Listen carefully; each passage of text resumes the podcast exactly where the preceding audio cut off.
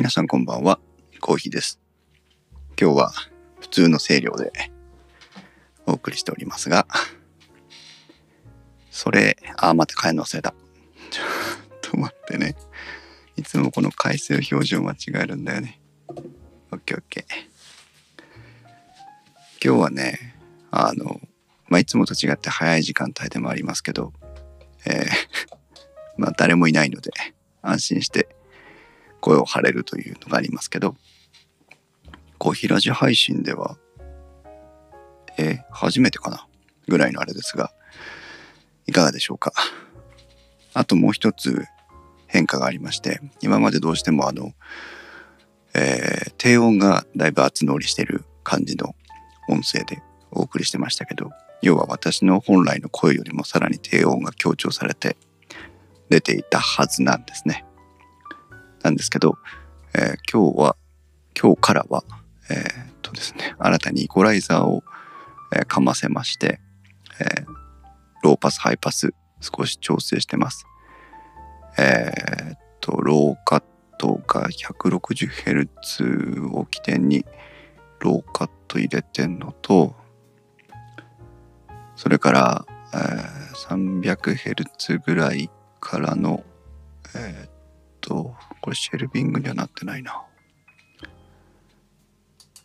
えーどうすればいいんだローシェルビング。うん、うんどっちがいいのかなロー。これぐらいがいいかな。うんうん。えー少し低音を整理してる感じです。ただ残念ながら、低音を聞けてないので、どれぐらいの音で出てるのかっていうのを確認できてないので、えーどうしよう。もし何か違和感あったらどうしようと心配がありますが。それから、えっ、と、中域広域を少し持ち上げています。800Hz ぐらいから、あわずか、まあ、1.8デシベルぐらい。もう少し Q を調整しようかな。こっちは。うん。えーで、少し中域広域を持ち上げています。それから、あーっと、12000Hz あたりで、えー、ハイカット、ローパスを入れてます。という受変更があるのと、えーっとですね。それからマキシマイザーというのも入れまして、えー今、今まではコンプレッサーかなで音量調整してたんですが、まあちょっと別なプラグインに音量調整をさせてみようということで入れておりますが、どうでしょうもう少しかけた方がいいのかなこれぐらい、これぐらいでどうでしょうかね。まあ、いつもの喋りと今日の喋りとまたちょっと違うので、またあれなんですが。だいぶでもこれで、えー多分 OBS の配信環境は整ってきたんじゃないかな。違うな。OBS のライブ配信の、えー感じは整ってきたんじゃないかなと思います。もし聞きやすい、聞きにくいあれば、チャットで教えていただけると嬉しいです。これちょっとこの画面出しておこうかな、自分なりにね。でね、あの、今日はこの後、ちょっとした技術的な検証のお手伝いをする予定になってて、まあ個人的にはものすごく楽しみなんですけど、えーそれが 9時か10時ぐらいからあるので、今日のコーヒーラジオはこの時間帯にやっておかないと後できないということになりまして、で、こんなにいつもと違う早い段階でコーヒーラジオやっているという感じです。もう本当にとにかくやろうと思ってやってるだけなので、うっかりね、何もテーマがないんです。お話しするようなテーマがない。何の話しよう。まあちょっとね、さっき OBS の話があったので、もう少し配信環境の話をすると、ダイナミックマイクが変わったっていう話をちらりとしましたが、ちょっと待ってね。私今までダイナミックマイクって2つ持ってたんですよ。えー、一つは手話の SM58 という、あ、三つ持ってたのか。手話の SM58 というやつで、えー、もう土定番のダイナミックマイクですね。これを使ってます。ました。今まで。今、今の標準は SM58 通称5%と呼ばれるやつですけど、その、失礼。その前が、えっ、ー、と、オーディックスの OM5 というダイナミックマイクを使ってまして、オーディックスの OM5 はだいぶ使いましたね。長いこと。うん。で、結構あの、まあ、どちらかといえばマイナーなメーカーのものなんですけど、ボーカル用のマイクとしては結構、まあ、そこそこ定評があるマイクのようでして、で、使ってたんですが、なんかどうにも自分の声とね、合わないというか、男性ボーカルの低音が乗りすぎちゃう問題があったので、まあこれはちょっと、まあね、定番を下げてゴッパーをやめたんですが、うん、やっぱり定番を一度試しておきたいなと思ってゴッパーを買ったという流れなので。で、この Audix の OM5 は今、え、パーソナリティ、電気ウォーカーのパーソナリティのひまちゃんのとこに貸し出しをしてます。 Zoom の H6 と一緒に出かけてってますね。で、えっ、ー、と、augm 山形をきっかけに、トマト屋さんから SM63L というダイナミックマイクを一回借りまして、これはあの前にもちらっとお話ししたことありますけど、いわゆるアナウン、レポーターマイクってやつか。あの、よくレポーターの人が使ってるちょっと長ひょろいマイクなんですよ。あの、皆さんも必ずテレビを見てれば見たことがあるんじゃないかなっていうぐらい目に留まるやつですが、その SM63L を、えー、買いまして、それも持ってたんですが、えー、SM58 は、えっ、ー、と、SM63L が旅するポットトラック P4 の第1期男性編に旅立っていき、SM58 が旅するポットトラック P4 第2期女性編に、えー、旅立っていきまして、ダイナミックマイクがないんですけどという状態になりましてね。で、しばらくあの、持っていたロードの NTG5 というショットガンマイクをハンドマイクのようにして使う、もう口元に寄せて使うという、これはこれで良かったんですけどね。えー、やってたので、コーヒラジの前半分はこの NTG5 だったかと思います。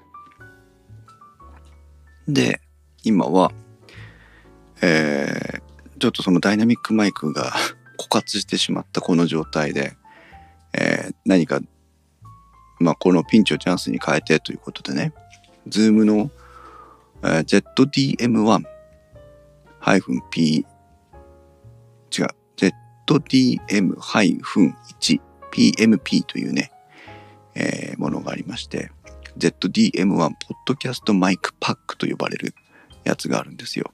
これが Zoom がこのポッドキャスター向けの商品展開をするにあたって投入してきたあ一つでダイナミックマイクとモニタリングヘッドホンがパックになって売ってるものなんですね。で、なんとこれに XLR のマイク用のケーブルが2メーターのものが1本、それから三脚足のマイクスタンドが1個、ついてくるという。まあ結構だからこれと P4 があれば、あとウィンドスクリーンか。これと P4 があれば、えー、ポッドキャスト撮れますよというものなんです。で、上手にできてるのがこのセットがさ、別売りなんですよね。その P4 とは。なので、人数分この ZDM1PMP を買っていけば、すべての機材の段取りが取れるという上手な作り方をしてるんですけど、このダイナミックマイクの形状がね、あの、ポッドキャスターでちょっと機材好きな人だったら、え、誰しも知ってるんじゃないかなと思う手話の SM7B という、えー、往年のマイクがあるんですが、だいぶ古い、えー、マイク、土定番の代表的なダイナミックマイクと言ってもいい、ポッドキャスター、ラジオキャスターは、えーみんなこれを使いたいんじゃないかっていうふうに私は勝手に思ってるという SM7B という伝説的なマイクがあります。現在もう普通に市販してますけども、えー5、6万するのかな ?7、8万するのかな？うん。その SM7B コンシャスな SM7B をちょっと意識したような、えーデザインのダイナミックマイクになってます。でまあ簡単に言えばちょっと大きいんですね。大きい。で、その点、その分、まあ、感度が少し高くなっていて、で、あとまあ内蔵のショックマウント簡単なものですけど、入っていたりとか、まあするんですね。で大型のマイクでありますけども、これが、そのモニタリングのヘッドホンとセットで、まあ1万5千円を切るぐらいの価格になってるんですよ。SM7B と比較しちゃいけないかもしれないですけど、SM7B がね、何万とする中、こちらはヘッドホンとセットで1万5千円ですよ。ものすごい安いわけです。SM58 買ったって1万円ぐらいしますからね、普通にね。いくらか覚えてませんけど。で、その、まあ、じゃあこれをチャンスにね、ZDM1 を導入してみようと思って、まあ、形的には憧れがあったので、ちょうどいいやっていうんで、えー今、それを使っています。で、同じく、いつも私はソニーの、えっ、と、MDR M1ST というスタディオモニター、スタジオモニターヘッドホンを使ってるんですが、えーこの ZDM1 についてきたヘッドホンで今、モニタリングをしてます。こちらはこちらでね、なかなかバカにできないんですよ。音の良し悪しはね、私わからないんで、さておきとして、結構フィット感がいいんですよ。うん。どうですか、皆さん？あの、ヘッドホンはもちろん皆さんにはわかりませんけど、私の声、まあ今日特にね、イコライザーも入ってるんで、あれですけど、いかがでしょうか？聞こえ具合は。これが ZDM1 の実力です。3日前ぐらいのものと比較してもらうと3日前まではね SM63L を使ってたはずなので。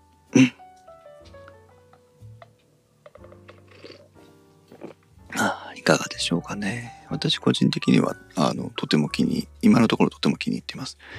まだ収録には使ってないので明日の、収録マラソンで実際に使ってみてそれを編集してみた後でまあ本当の感想は出てくるかなと思ってはいるんですがうんそんなマイクのお話 です。ああ。今日はもうね、なんかやること全部やってしまったので、まあ今日はというかいつも夜はね、もうやること終わって、あと寝るだけという段階でお話をしてるんですが、今日はもうこの時間にやることは全部やってしまったので、とは私の楽しみが一個待ってて、それが終われば、夢見心地でベッドに入るのみという形になってますから。とてもいいなというふうに思っておりますが。さてどうしましょう。ボソボソ配信じゃないけどあと何も話すことがないよ。どうしようね。何か話せるかな？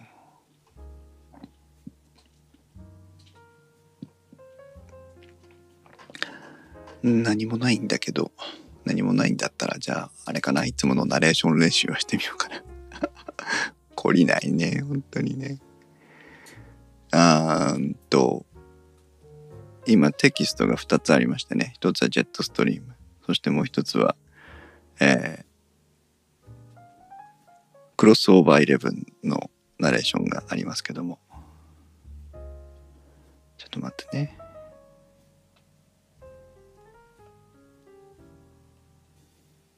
今日のそのこれからのリハーサルの技術試験の方から時間を。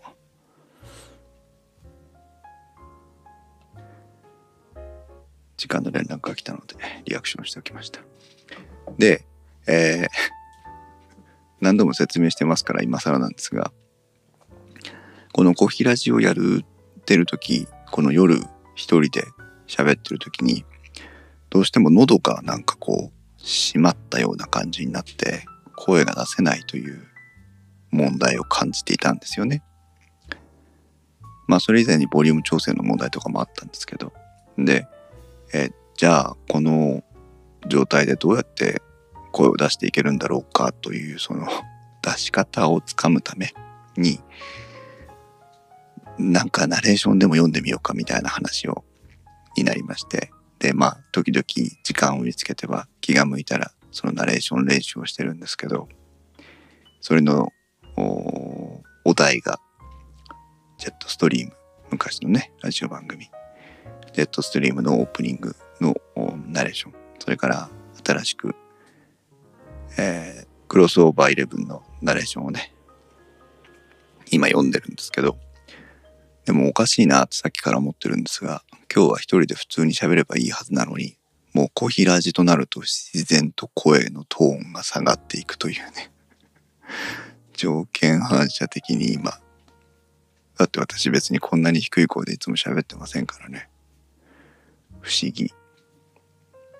いつもどれぐらいで喋ってるんだろう。もっと高い。もっと高いんだけどな。ああああ。いつもどれぐらいで喋ってる？あこれぐらい？これぐらい？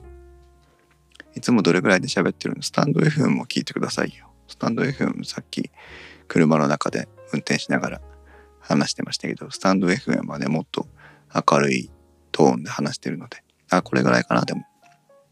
うん。で、もう一つ分かったのがね、えっ、ー、と、何かこう、何？その気になって喋ってると、比較的出やすいっていうのが分かったんですよ。ただこう、コーヒー真面目にナレーション読みますっていうふうに読んでる時は出ない音が何かこうあたかも自分は上達也だと思い聞かせながら読むと少し読みやすくなるというここも心理的なものなのか何なのか分かりませんけど多少良くなるんですね。それをこの前のクロスオーバーイレブンの時には実感しましたけどね。うんあとはあのめったにやらないシャアのモノマネ。えっとシャアのモノマネっつってもねセリフがあれなんで今だとフルフロンタルなのかな。フルフロンタル名言あの完全にあれですあちょっと似てますねって言われたことがあってえー、じゃあ読んでみましょうかってやっただけ。なので雰囲気が合ってこないと全然似てこないんですけど、これだからね、一発ではできないのよね。自分でハードル上げてこれやっちゃうのか。やめた方がいいな。誰もいないしね、今。誰もいないのにこれやって一人で恥がしがってたらただの本当に公開処刑だからこれやめときましょう。危ない危ない。道を踏み外すとこだった。じゃあちょっとだけあのテーマ話の内容がないので練習にお付き合いください。だ気持ちをね込めるまでのあれだよね。恥ずかしさをいかに早く忘れ去る忘れ去るかがポイントだよねちなみに、ジェットストリームはね、遠い地平線が消えて深々とした夜の闇に心を休めるとき、遥か雲海の上を音もなく流れ去る気流は、たゆみない宇宙の営みを告げています。満天の星をいただく果てしない光の海を豊かに流れゆく風に心を開けば、きらめく星座の物語も聞こえてくる夜のしじまのなんと饒舌なことでしょうか？光と影の境に消えていった遥かな地平線もまぶたに浮かんでまいります。っていうナレーションなんですよ。ね。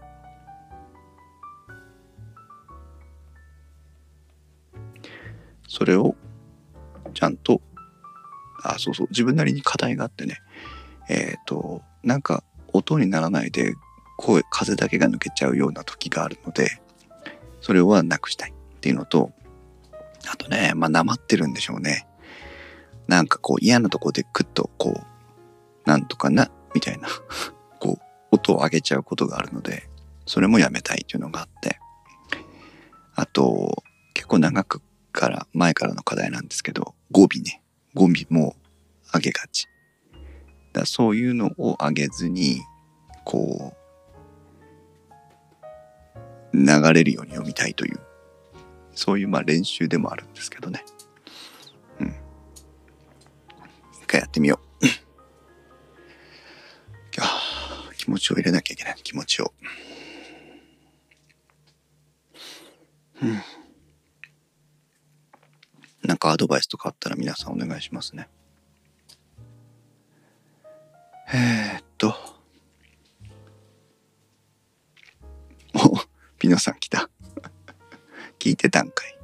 ピノさんダメだよ。あの、元気になってからじゃないとコメント禁止ね。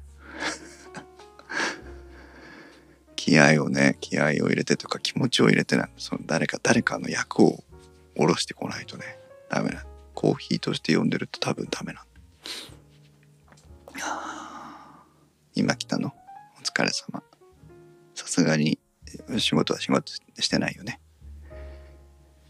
ダメですよ。健康第一なんだからね、皆さん。はあ、緊張する。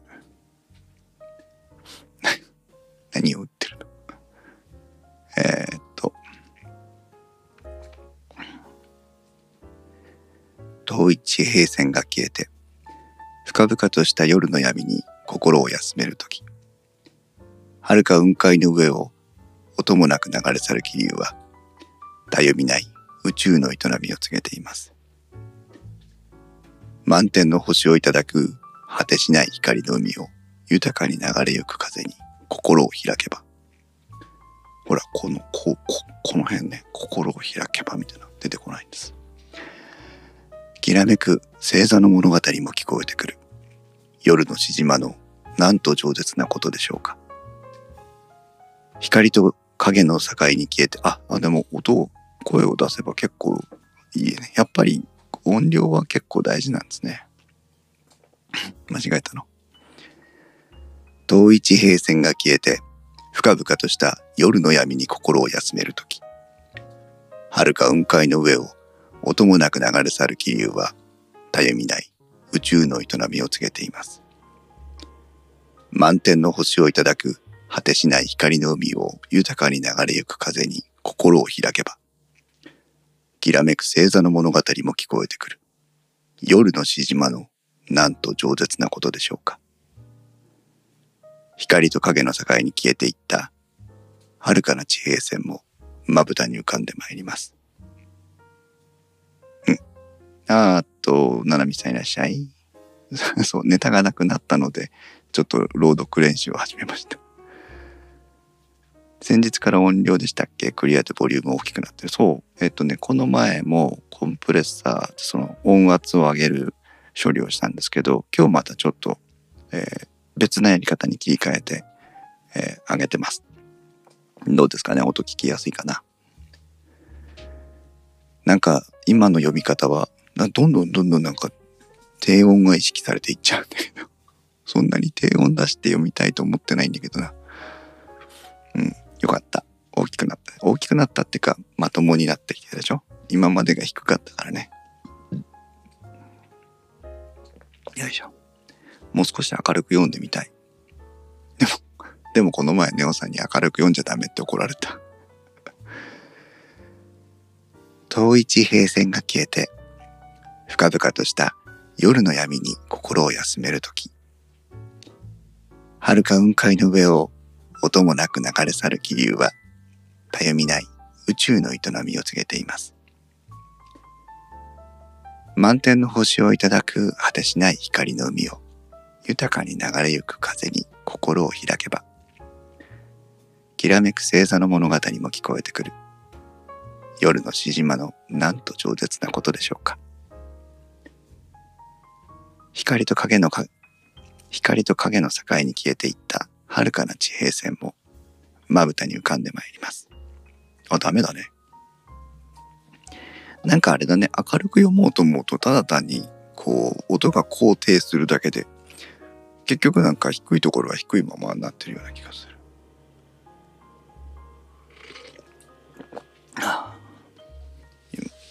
ちょっと姿勢を正してみようかな。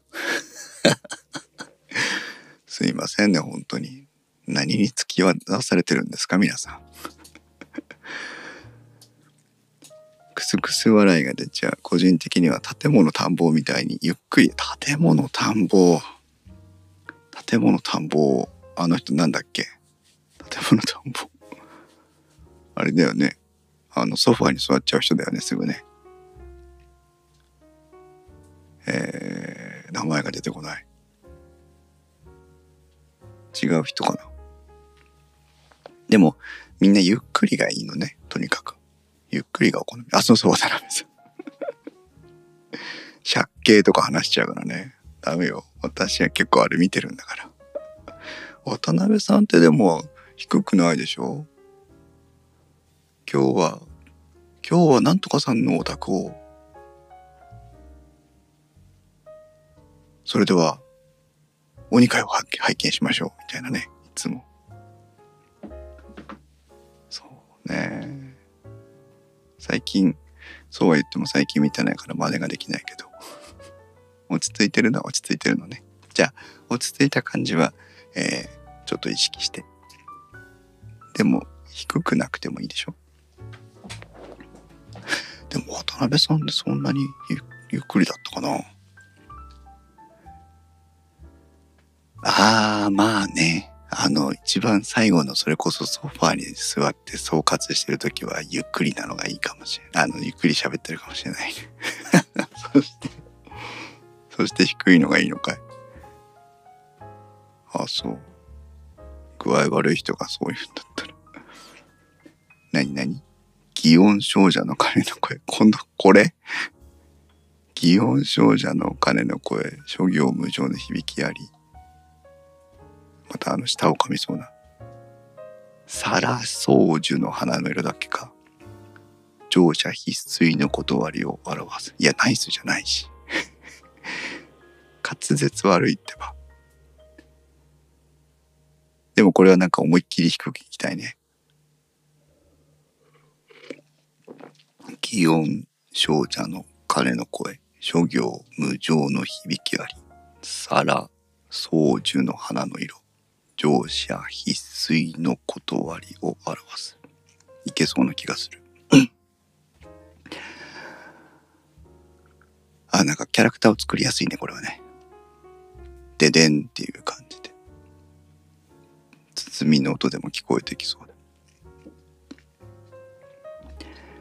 祇園少女の鐘の声。諸行無常の響きあり。さら宗樹の花の色。乗車必須の断りを表す。琵琶法師的に。琵琶法師を聞いたことないけど。祇園少女の鐘の声。諸行無常の響きあり。さら宗樹の花の色。乗車必須の断りを表す。こんな感じ？あ、あやほさんも来た。こんな感じでどうでしょう？これは楽しいわ。これはだってもうなんかなんか、それっぽい雰囲気出していけばもう、いいでしょ？よくなったみかん。祇園少女の鐘の声、諸行無常の響きあり、さら宗樹の花の色、乗車必須の断りを表す。だんだん怖くなってきた。話は話やめて、トントンしてください、トントン。確かにこの、この文章は明るい声ではいけないよね。おじいちゃんでしょうか。おじいちゃんで読んでみようか。祇園少女の鐘の声、諸行無常の響きあり、さら宗樹の花の色、女子必須の断りを表す。ご飯。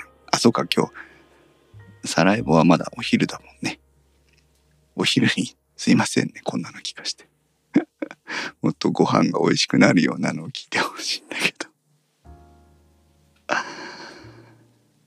ちょっと気持ちが入るとほら、読みやすいでしょ？なんだろうね、不思議。じゃあ、祇園少女で、ジェットストリーム読むかっていう話だね。遠い地平線が消えて、深々とした夜の闇に心を休めるとき。遥か雲海の上を音もなく流れ去る気流は、たゆみない宇宙の営みを告げています。満天の星をいただく果てしない光の海を豊かに流れゆく風に心を開けば、きらめく星座の物語も聞こえてくる。夜のしじまのなんと饒舌なことでしょうか。光と影の境に消えていった遥かな地平線もまぶたに浮かんでまいります。こんな感じかな。尊しとかって初めて言われたしありがとうございます。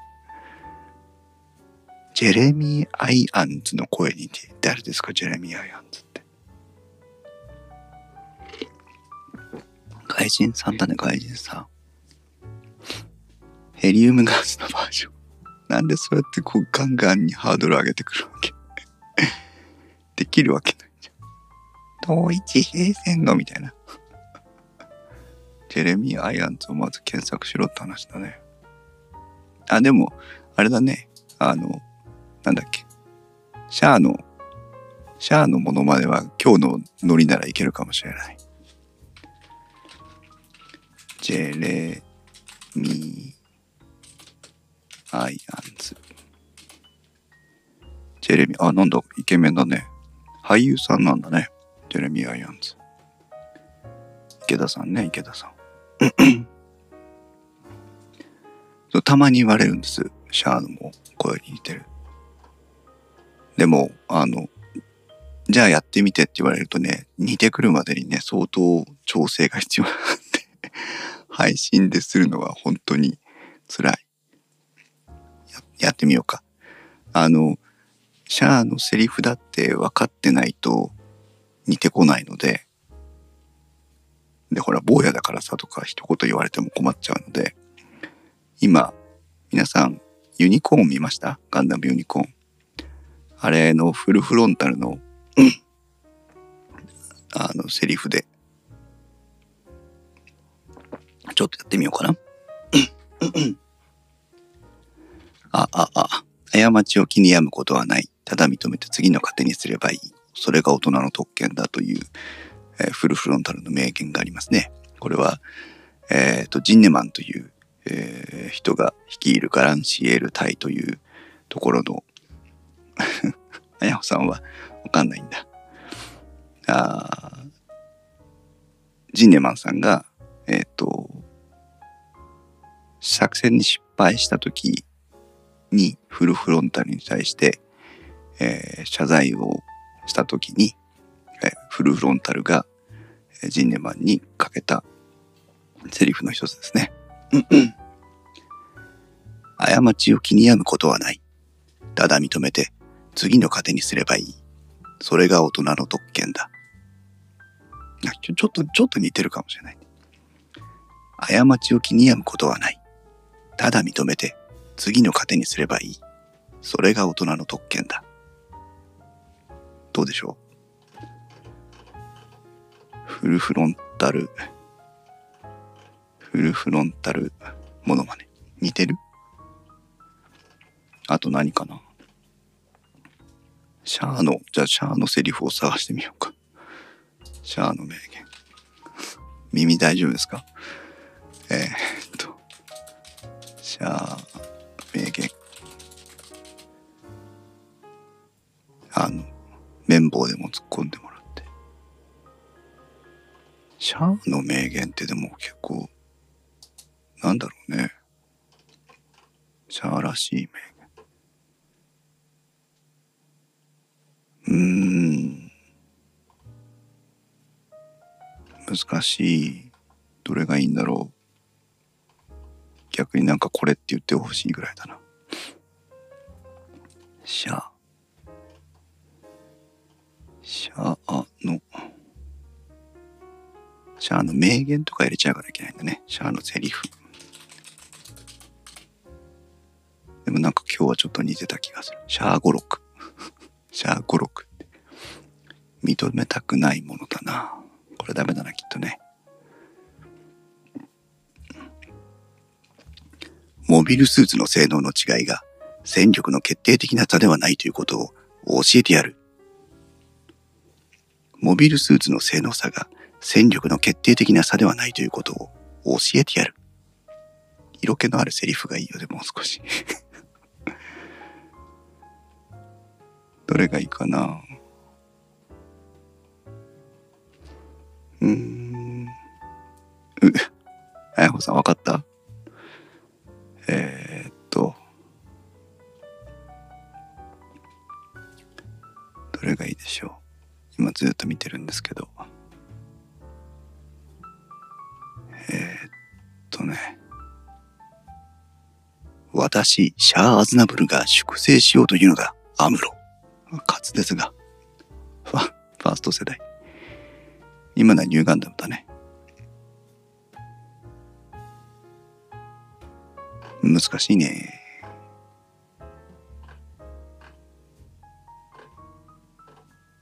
そんなところかな。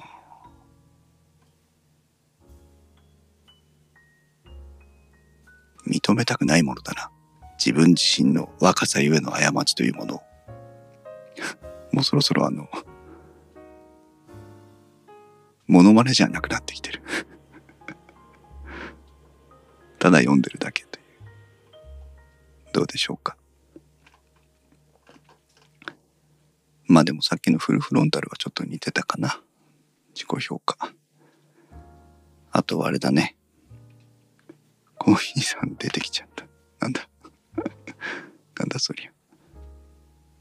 当たらなければどうということはない。当たらなければどうということはない。それも言いやすいセリフであるね。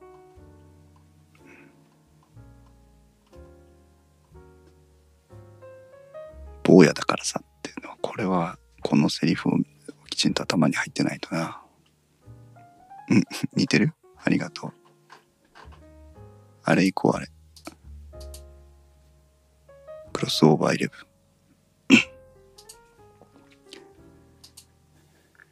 ン。よいしょ。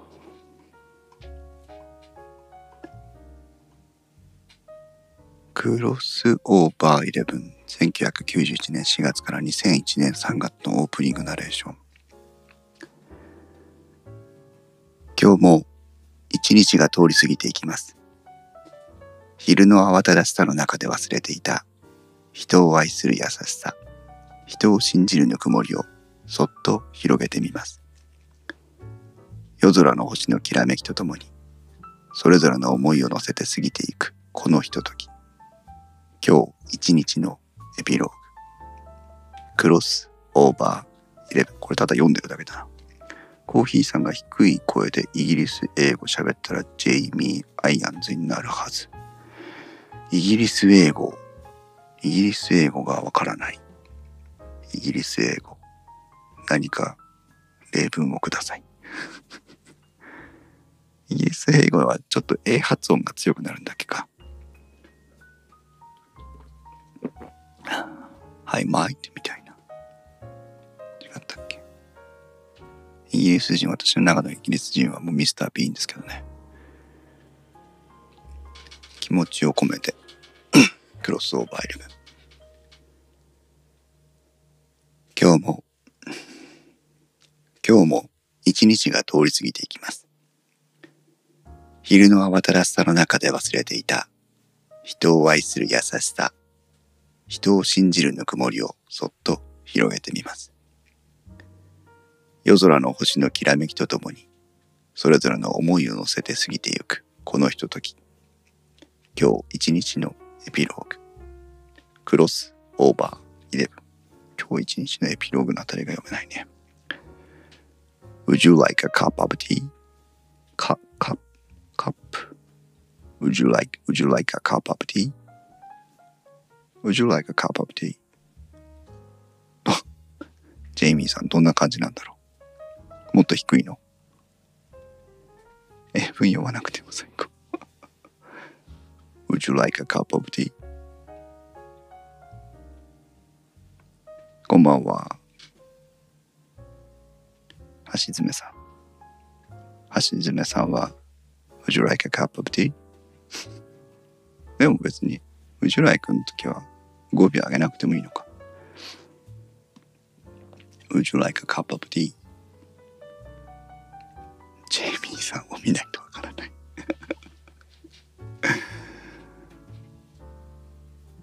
あと私はイギリス英語を知りません。イギリスのプロナンシエーションを知りません。ああ。今何分配信になったもうすっかり40分になろうとしておりますが皆さん私のくだらない。あ私はあのでもカップアップコーヒーを今飲んでますけど。Would you like a cup of coffee? 私のくだらない配信にお付き合いいただいて。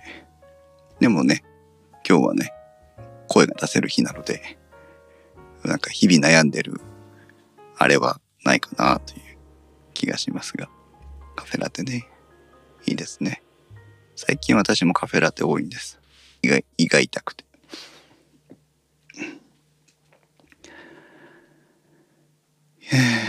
そうね。でもピナさん今日一番乗りだったんだから 最近終わってね。アンカーでも再配信をしてますので。で、しかもほら、音量調整ができたので、えー、聞きやすくなりましたから。よかったらアンカーの方もね。嘘って。嘘ってなんだ。いい声な女の人が低い声にならなくてもいいでしょう。まあそうかいい声は別に低いことは限らないか。何なんでしょうね。でも誰かにとってのいい声なんじゃないんですか？皆さん。きっと。私もたまたま今日ここでキャッキャしてくれてる皆さんのにとってはいい声なんでしょうけど。私もあれですよああ、YouTube の小平寺が好きなのありがとうございます。実際コミュニケーション取れるからね、私も小平寺の方が好きなんだけど。あの、私も自分の声を別に好きだと思ってはいないんですよ。で、ご多分に漏れず、ポッドキャストを始めた時なんかはもう、ね、絶対自分の声なんか聞きたくないと思ってました。だけどもうね、10年以上もやってるので、慣れちゃいましたよね。この自分の声を聞くことに。きっと、ポッドキャストやられてる皆さんは遅かれ早かれ自分の声を聞くということに対しての抵抗感がなくなっていくし、うん、そういうものなんだなと思いますけど。きっと皆さんの声も誰かにとってはセクシーな声でしょうし、誰かにとってはいい声ですよ。自信を持ってください。私の声だってね、あの、万人に受けるはずはないんです。だから、いい声ですねって言ってくださる方もいらっしゃって、そういう人は本当にありがたいなと思いますけど、気持ち悪いよめっていうやつもいるので、そこはそれですよねと言って対応してますが、私は皆さんを元気にする声だと自覚しています。あやほさんの声がね、うん、同感です。いいですよね。でも声だけじゃないんだと思うんですよ。結局は。あ話する内容とか、間合いとか、トーンとか。ね。コーヒーさんの声は絶対うるさい系。え？うるさいどういうこと？うるさいのかな？ごめんなさい。え？うるさい系の領域にならない。あそう？そんなことないと思うけどな。うん。あのほら。あれね。そうそう。だからきっと 4000Hz から 6000Hz ぐらいまでのとこが弱いんだよ。なんのこっちゃ。DS の聞いた声。そんなことないな。ねえ、楽しいですね。でも皆さんに聞いていただいてこうやって、あの、リアクションもいただけて。ほんとね、最近、最近になってね、ほんと噛み締めるんですよ。ポッドキャストやっててよかったなって。その当時はね、そんなことを思ってやってなかったですけど、お耳の恋人、ありがとうございます。どうぞ恋人にしてください。本当にね、ポッドキャストやってて、よかったなって思います。うん。高音の声が苦手。わかります。あの、まあ、ポッドキャストやって11年なりましたけど、今ね、時代がまた変わってこうやって YouTube ライブとかスタンド FM とかいろんな音声配信の手段も増えてきましたし、もちろんポッドキャストもね、ありますけど、こうでもないとね、自分が会ったことも見たこともないような人に声を届けるってことはできないわけで、で、皆さんからの反応をいただくなんていうこともできないわけで。なのでこうやってただコーヒー飲みながら皆さんとシャアのモノマネしたり、えー、ジェットストリーム読んだりするのがとてもとても楽しいです。ただ後からね、誰かに聞かれた時にね、恥ずかしいなとは思いますけどね。はあ、本当ありがとうございます。皆さんはね、私の声が、あの、好きだと言ってくださって、キャーキャー言ってくださるの非常に嬉しいですけど、私も皆さんに癒されてますので、ありがたいなと思ってます。ドルビーサウンドのカフェジャズ的な領域はコーヒーさんのボイスだと思ってます。あ、そう。うん、じゃあ、あの、低い周波数を中心にカバーしていきますので、浄化されないでください。まずは健康第一で。ありがとうございます。こんな、今日。全く中身もないのに47分も今お付き合いいただいてる。そろそろやめにしときましょうか。キャッキャ言っていただいて嬉しいですよ。キャッキャ言ってください。ぜひ。またね、今度あの、あやほのみに参加できれば参加しますでも6時、6時までは飲めないけどね。ネタ提供、ネタ提供なんかあるの？でももうやめようとは思ってるんだけど。何かあるなら。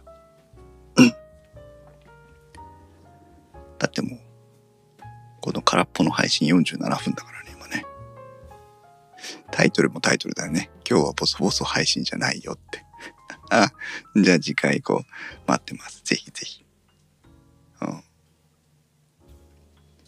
だんだんね、声も出せるように。声も出せるっていうか、出せない時の、出せないところを出せるようになれれば十分かなと思ってるだけではあるんですけどね。なんか、キュッ、キュッ、キュッとしまっちゃうところがなくなればいいなと思ってるだけなので。明日は電気屋ウォーカー公開収録の日です。10時30分からは、えー、夜の有力、有力のゆいまるさんと、それからナルト姫ごとのナルト姫さんをゲストにお招きして、下焼けの会。これ、あのね、あのねとか言っちゃった。大体私があのねって言った時は話しながら長くなるパターンのやつですから。あのね、あの下焼けって電気屋ウォーカーと本来的には全然関係のない話なんですよ。なんですけど、私の中ではもう本当に一二を争う大好きなネタで、あやほさんいいなってで、えー、もうなんだかんだね3回目なんですよ今回。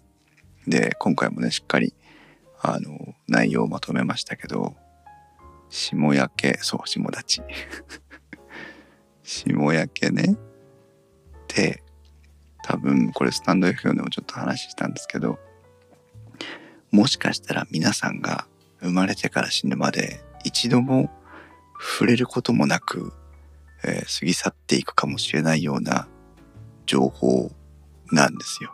霜焼けって。あんまり考えたことないでしょ？霜焼けのこと。かゆいなと思思うぐらいで。だけどその、霜焼けについて、たまたま自分が霜焼けにかかったもんだから調べてみると、結構奥が深いわけですよ。その皆さんがもしかしたら一度も知ることもなく死んでいったかもしれないその情報を ちょっと皆さんと共有してそう共有することででほらもう大人になったら霜焼けにかからないとかさそういう人もいるわけですから。だけどその人がもしかして誰か周りに霜焼けの人がいた時にあって思わずこの電気屋ウォーカーで共有した情報を口にしてしまう。いうシーンがものすごく何て言うのかなそのシーンのためだけに一生懸命調べてるという感じがします。あやこさんそういうのが意外と楽しい説ってねそう調べた一生懸命調べましたので今までの内容も復習してさらに、えー、整理をしましたので明日思う存分語りたいと思います。しかもねそのナルトさんと私は初対面です。対面というかお話しするだけですけど。たまたまナルト姫ごとを聞き、たまたまポットトラック P4 をお貸しして、たまたまツイッターで絡んでるだけというので、ほとんど、あの、リアルな会話はしたことありませんし。うん。あら、猫ちゃん寝ちゃった。それでね、ゆいまるさんとはまあ接点はあるんですけどゆいまるさんと、えー、ナルトさんは初対面です。ということで、えー、どういう風になるか全くわからない。明日の10時半からの公開生収録。映像は出ませんよ。映像は出ません。あの音声だけですのでもし気が向けばディスコードのサーバーにね遊びに来ていただきたいなと思いますが。そして夜はえー、今度21時から9時からは、えー、ひまちゃんと音波振動歯ブラシの回収録します。こちらもね、今日わざわざ電気屋にもう一回復習ということで行ってきましたけど、このね、電気屋、あの、音波振動歯ブラシもね、あの、下焼けとちょっと似てるんですけど、口腔ケアの話なんですよね。あの、口の中の環境をどう保とうかという。歯ブラシなんか歯磨きなんかしなくてよければしたくないぐらいの人だっていっぱいいるわけですから。私もそのうちの一人ですけど。でも何がしたいかって言えばあの口臭とか虫歯とか、えー、を予防して健康な口腔環境を維持するっていうのが目的でしょ。